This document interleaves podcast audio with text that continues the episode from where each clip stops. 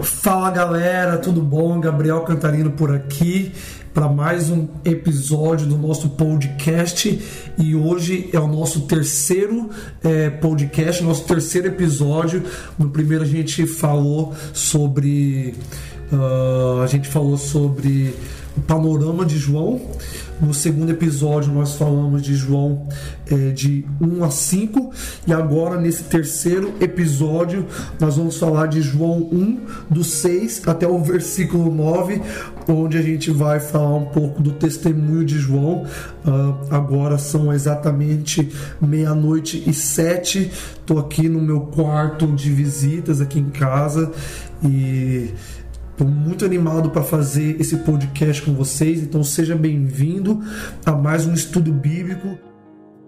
Vou pedir para você abrir a sua Bíblia lá em João 1, que nós vamos começar hoje a partir do versículo 6, é, onde diz assim: Houve um homem enviado por Deus cujo nome era João. Então, toda vez que esse evangelho está fazendo menção ao nome de João, ele está se referindo a João Batista e não o autor da carta. Lembra que nós falamos lá no primeiro episódio, no panorama do evangelho de João, onde é, João nunca se menciona pelo nome, mas ele se menciona como discípulo amado, celebrando o relacionamento que ele tinha é, com Jesus. Então, toda vez que João, o nome João é citado neste evangelho, é citando João Batista. E João ele aparece como um profeta é, logo após os 400 anos de silêncio de Deus. O que, que é esses 400 anos? É o período intertestamentário que começa lá em Malaquias, o último livro do Antigo Testamento, e vai até Mateus, né? vai até é, a vida de João. Então, Deus parou de falar durante 400 anos com a nação de Israel e só voltou a falar com ela novamente é, através de João. Claro que Deus ele falava de maneira individual com aqueles que buscavam a Deus, mas todas as vezes que é, Deus falava com Simeão ou com o profeta, é, com a profeta Ana, a profetisa Ana, ou com Zacarias, Deus estava falando acerca da vida deles e não necessariamente entregando uma, uma palavra para a nação de Israel. Então Deus passa 400 anos é, falando apenas individualmente com algumas pessoas é, ao invés de falar com todo o povo.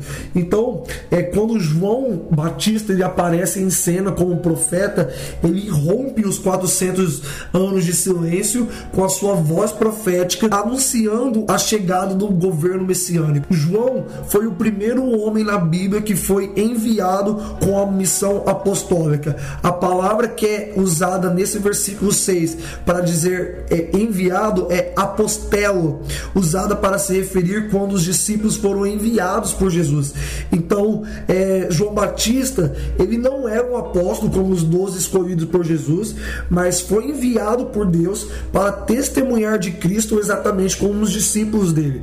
Então, todos nós que fomos enviados por Jesus, nós somos apostólicos, mas apenas alguns são apóstolos de fato. Com isso, obviamente, como eu já disse, eu não estou dizendo que João era um apóstolo, mas ele tinha uma missão apostólica e ele foi enviado apostolicamente para cumprir uma missão e anunciar o governo de Cristo através de uma missão apostólica e de um ofício profético.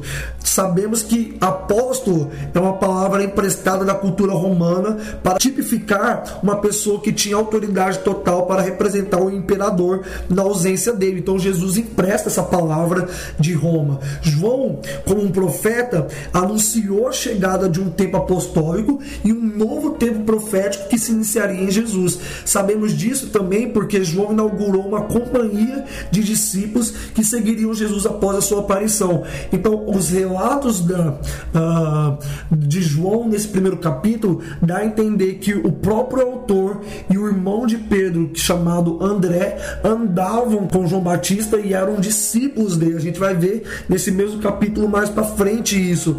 Então, João ele inaugurou uma companhia é, muito grande de discípulos. Esses discípulos eles perduram é, até a morte de Jesus e, e, muito mais à frente, lá em Atos 19, Paulo encontra ainda discípulos discípulo de João Batista. João Batista ele tem inúmeros discípulos que saíam anunciando uma mensagem de arrependimento. João também em seu nome anuncia a nova aliança e um tempo de graça sobre o mundo. João é um nome hebraico nunca, nunca, nunca antes dado a alguém. Ele é uma junção das palavras Yahvé, o tetagrama que representa o nome de Deus, YHVH, com a palavra Shanã, que significa graça. Shanã é S-H-A-N-A-N.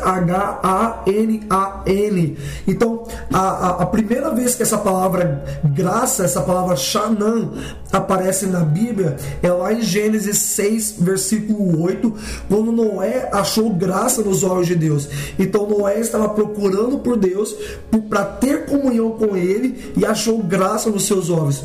Então Noé estava buscando a Deus, ele estava numa vida de devoção a Deus, ele andava com Deus e enquanto ele andava com Deus, ele achou graça nesse lugar de comunhão, ele achou graça nos olhos de Deus. Porém, diferente de Noé, João ele representa um povo que não estava procurando por Deus e Deus manifestou a sua graça a eles. Então, durante esses 400 anos, o povo de Israel não estava buscando a Deus e Deus, mesmo assim, manifestou a sua graça através de João. Assim, a palavra Xanã, unificado à palavra Yahvé, ao nome Yahvé, resulta no nome hebraico Yoshanã, que significa Deus de graça. Olha que incrível isso.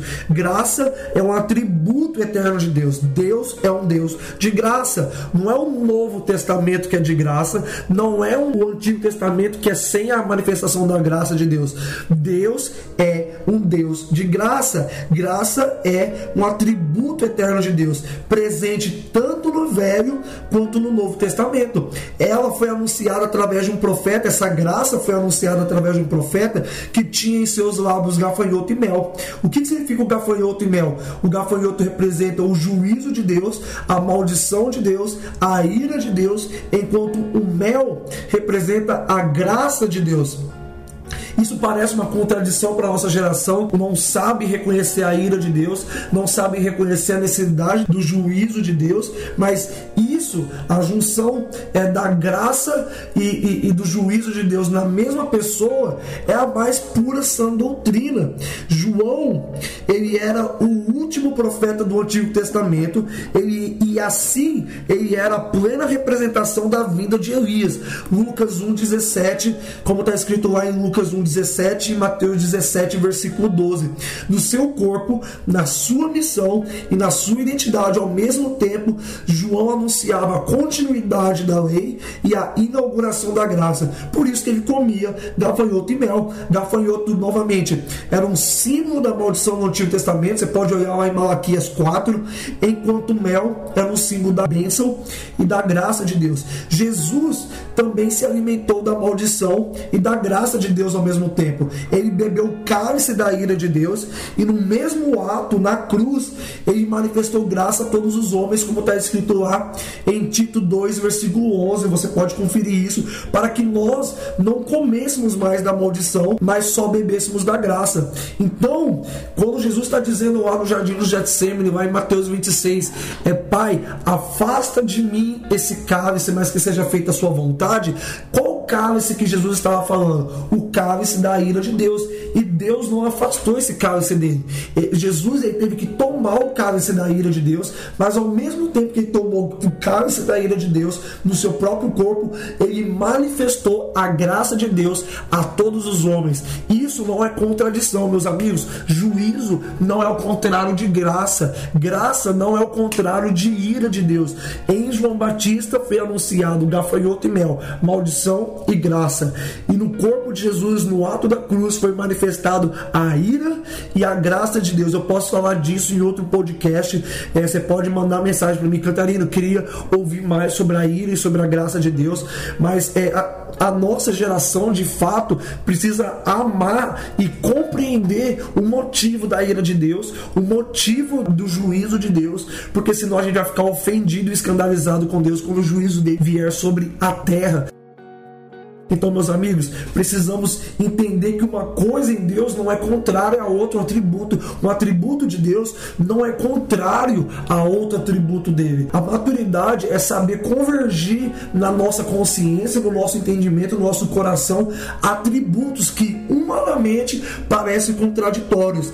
Então, o que a gente precisa entender é que Jesus, quando ele tomou o cálice da ira de Deus, ele excluiu a maldição da lei e ele nos deu de volta a lei como resultado da graça. A maldição da lei foi removida, mas a lei não foi removida. Nós precisamos entender isso, porque senão nós vamos cair na heresia da hipergraça. Meus amigos, nós não precisamos da hipergraça. A graça é a graça do jeito que ela é, ela é hiper do jeito que ela é. Nós não precisamos que alguém aumente a graça fora de uma medida que ela já é. Ela já é poderosa demais. Então, a graça, ela não anula a lei, meus amigos. Ela anula a maldição da lei para aqueles que confiam em Jesus, aqueles que creem em Jesus, aqueles que depositam a sua vida em Jesus. Então, quando nós recebemos e nós bebemos da graça de Deus, a lei se torna um resultado da graça real em nossas vidas. Então, a lei não anula a graça. A lei agora, ela se torna resultado resultado da graça, porque no Antigo Testamento a graça era um resultado da lei. Agora não. No Novo Testamento a lei é um resultado da graça de Deus. E no versículo 7, continuando falando sobre João, diz assim: Este veio como testemunha para que testificasse a respeito da luz, a fim de todos virem a crer por intermédio dele. Além de um comissionamento apostólico e um ofício profético, João foi claramente, meus amigos, um mártir do Evangelho. Ele foi o primeiro mártir do Evangelho. Ele foi o primeiro homem no Novo Testamento a morrer pela verdade que carregava. A palavra testemunha aqui do grego é martúria, que é a raiz da palavra mártir que nós usamos para dizer quando alguém é mártir de algo. Então, João encarnou a profecia de tal maneira que, como Isaías anunciou precisamente em seu estilo de vida, quase todo o evangelho. Então João anunciou um tempo apostólico, anunciou um tempo de graça, anunciou um tempo profético e anunciou um tempo de martírio. Eu morro pela verdade do evangelho, mas eu não renuncio a ela e eu não diminuo a verdade do evangelho. Testemunha aqui tem o sentido jurídico de testemunhar algo diante de um juiz. Sabemos que judicialmente uma testemunha é aquela que viu ou ouviu sobre aquilo que ela está testemunhando. Então, se nós excluirmos uma testemunha de um caso jurídico, meus amigos, nós nada provaremos, ou seja, a testemunha é prova daquilo que está se querendo examinar. Então, se eu retiro alguém que viu um crime acontecendo, eu não tenho como provar. Por quê? Porque a testemunha é aquilo que prova a veracidade daquilo que está sendo examinado. E quem está sendo examinado aqui? Jesus está sendo examinado. Então, João ele vem como alguém que viu a luz, como alguém que testemunhou da luz. Então João Batista ouviu sobre quem era a luz e ele continha provas em si mesmo que mais tarde comprovaria quem era Jesus. Por exemplo, ele diz: O Deus me falou que sobre aquele que viesse o Espírito Santo, esse era o enviado e o Messias de Deus. E João Batista, quando ele batizou Jesus, ele estava esperando que uma pomba descesse sobre ele, para que o Espírito de Deus descesse sobre ele. E quando desceu, ele falou assim: Putz, de fato, esse é o Cristo, porque o Espírito Santo desceu sobre sobre ele é a prova de que ele é o Cristo. Então, através do testemunho, da prova e das palavras de João, todos os que tivessem com ele viriam a crer por intermédio de João. Não é à toa, meus amigos, que toda a circunvizinhança de Israel, da Galileia, uh, da Judéia, uh, de Nazaré, viam a ter com João Batista para ouvir a pregação dele e o testemunho dele sobre Jesus, conforme lá está escrito lá em Mateus 3, versículo 5. Você pode conferir todas essas citações que eu estou dando para você, ok? versículo 8: Ele não era a luz, mas veio para que testificasse da luz. João não era a luz, ele não era a verdade, ele não era a vida, portanto, ele não era o Cristo. João não era o Cristo, ele só continha a mensagem sobre aquele que era. Versículo 9: A saber, a verdadeira luz que vinda ao mundo ilumina a todo homem. Nesse versículo 9, João, o autor da carta, usava usa a palavra aletnos para definir verdade. Verdade e aletnos é a mesma palavra. Aletnos significa aquilo que é verdadeiro por essência e natureza. O autor aqui não está querendo de maneira nenhuma dizer que João Batista era falso. Ele tinha a verdade e ele tinha a luz, mas ele não era a luz por natureza. João, como todo homem, foi iluminado por Jesus e o próprio João carecia da salvação oferecida por Jesus. É por isso que Paulo fala que todos pecaram e carecem da glória de Deus. Não é porque que João tinha visto a luz, que ele anunciava a luz, que ele era um mensageiro de Deus, um arauto do rei, que ele não precisava ser salvo. Ele necessitava da salvação de Jesus, e é por isso que lá em Mateus 3 ele diz: Jesus, cá entre nós, sou eu que preciso ser batizado por você. Por quê? Porque João reconhecia nele a necessidade dele mesmo ser salvo. Além disso, a Letnos aqui tem o sentido daquilo que é real e genuíno. Jesus era genuinamente a luz, ao contrário de João, que era uma imitação imperfeita de Jesus. Então, João, nesse versículo, ele, ele não é a verdadeira luz. Mas esse versículo não está dizendo que João era falso. Ele está dizendo que João ele continha a luz, mas ele não era a luz. Ele não tinha a luz como seu caráter. Como Jesus é a luz, ele é a vida e ele é a verdade. As três, a gente já estudou isso. As três palavras significam a mesma coisa: luz, vida e verdade. No Evangelho de João é a mesma coisa. E essa é a primeira vez que João usa a palavra cosmos nesse evangelho para definir o que é mundo. Cosmos significa mundo. Por João usar essa palavra de diversas maneiras ao longo de 58 vezes no seu evangelho, ela não tem um único significado, sendo ele o significado determinado pelo seu contexto. Então, é, a palavra cosmos ela pode representar várias coisas, como pode significar toda a humanidade, tanto judeus como nós gentios, mas também cosmos e mundo pode é, representar esse sistema caído, o reino das trevas governado pelo diabo. Mas, obviamente, nesse versículo, quando fala a saber a verdadeira luz que vinda ao mundo ilumina a todo homem, claramente, obviamente, João não está falando que Jesus veio para iluminar o diabo.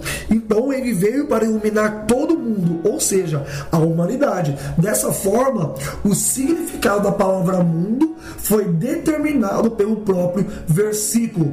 Todo homem foi iluminado por Jesus. John MacArthur diz que Deus plantou o seu conhecimento, a sua revelação no coração de todo homem através da revelação geral que existe na natureza. Paulo afirma isso em sua carta aos Romanos, quando diz lá no primeiro capítulo, no versículo 20 e 21, porque os atributos invisíveis de Deus, esse versículo é sensacional, muito conhecido e mais muito forte.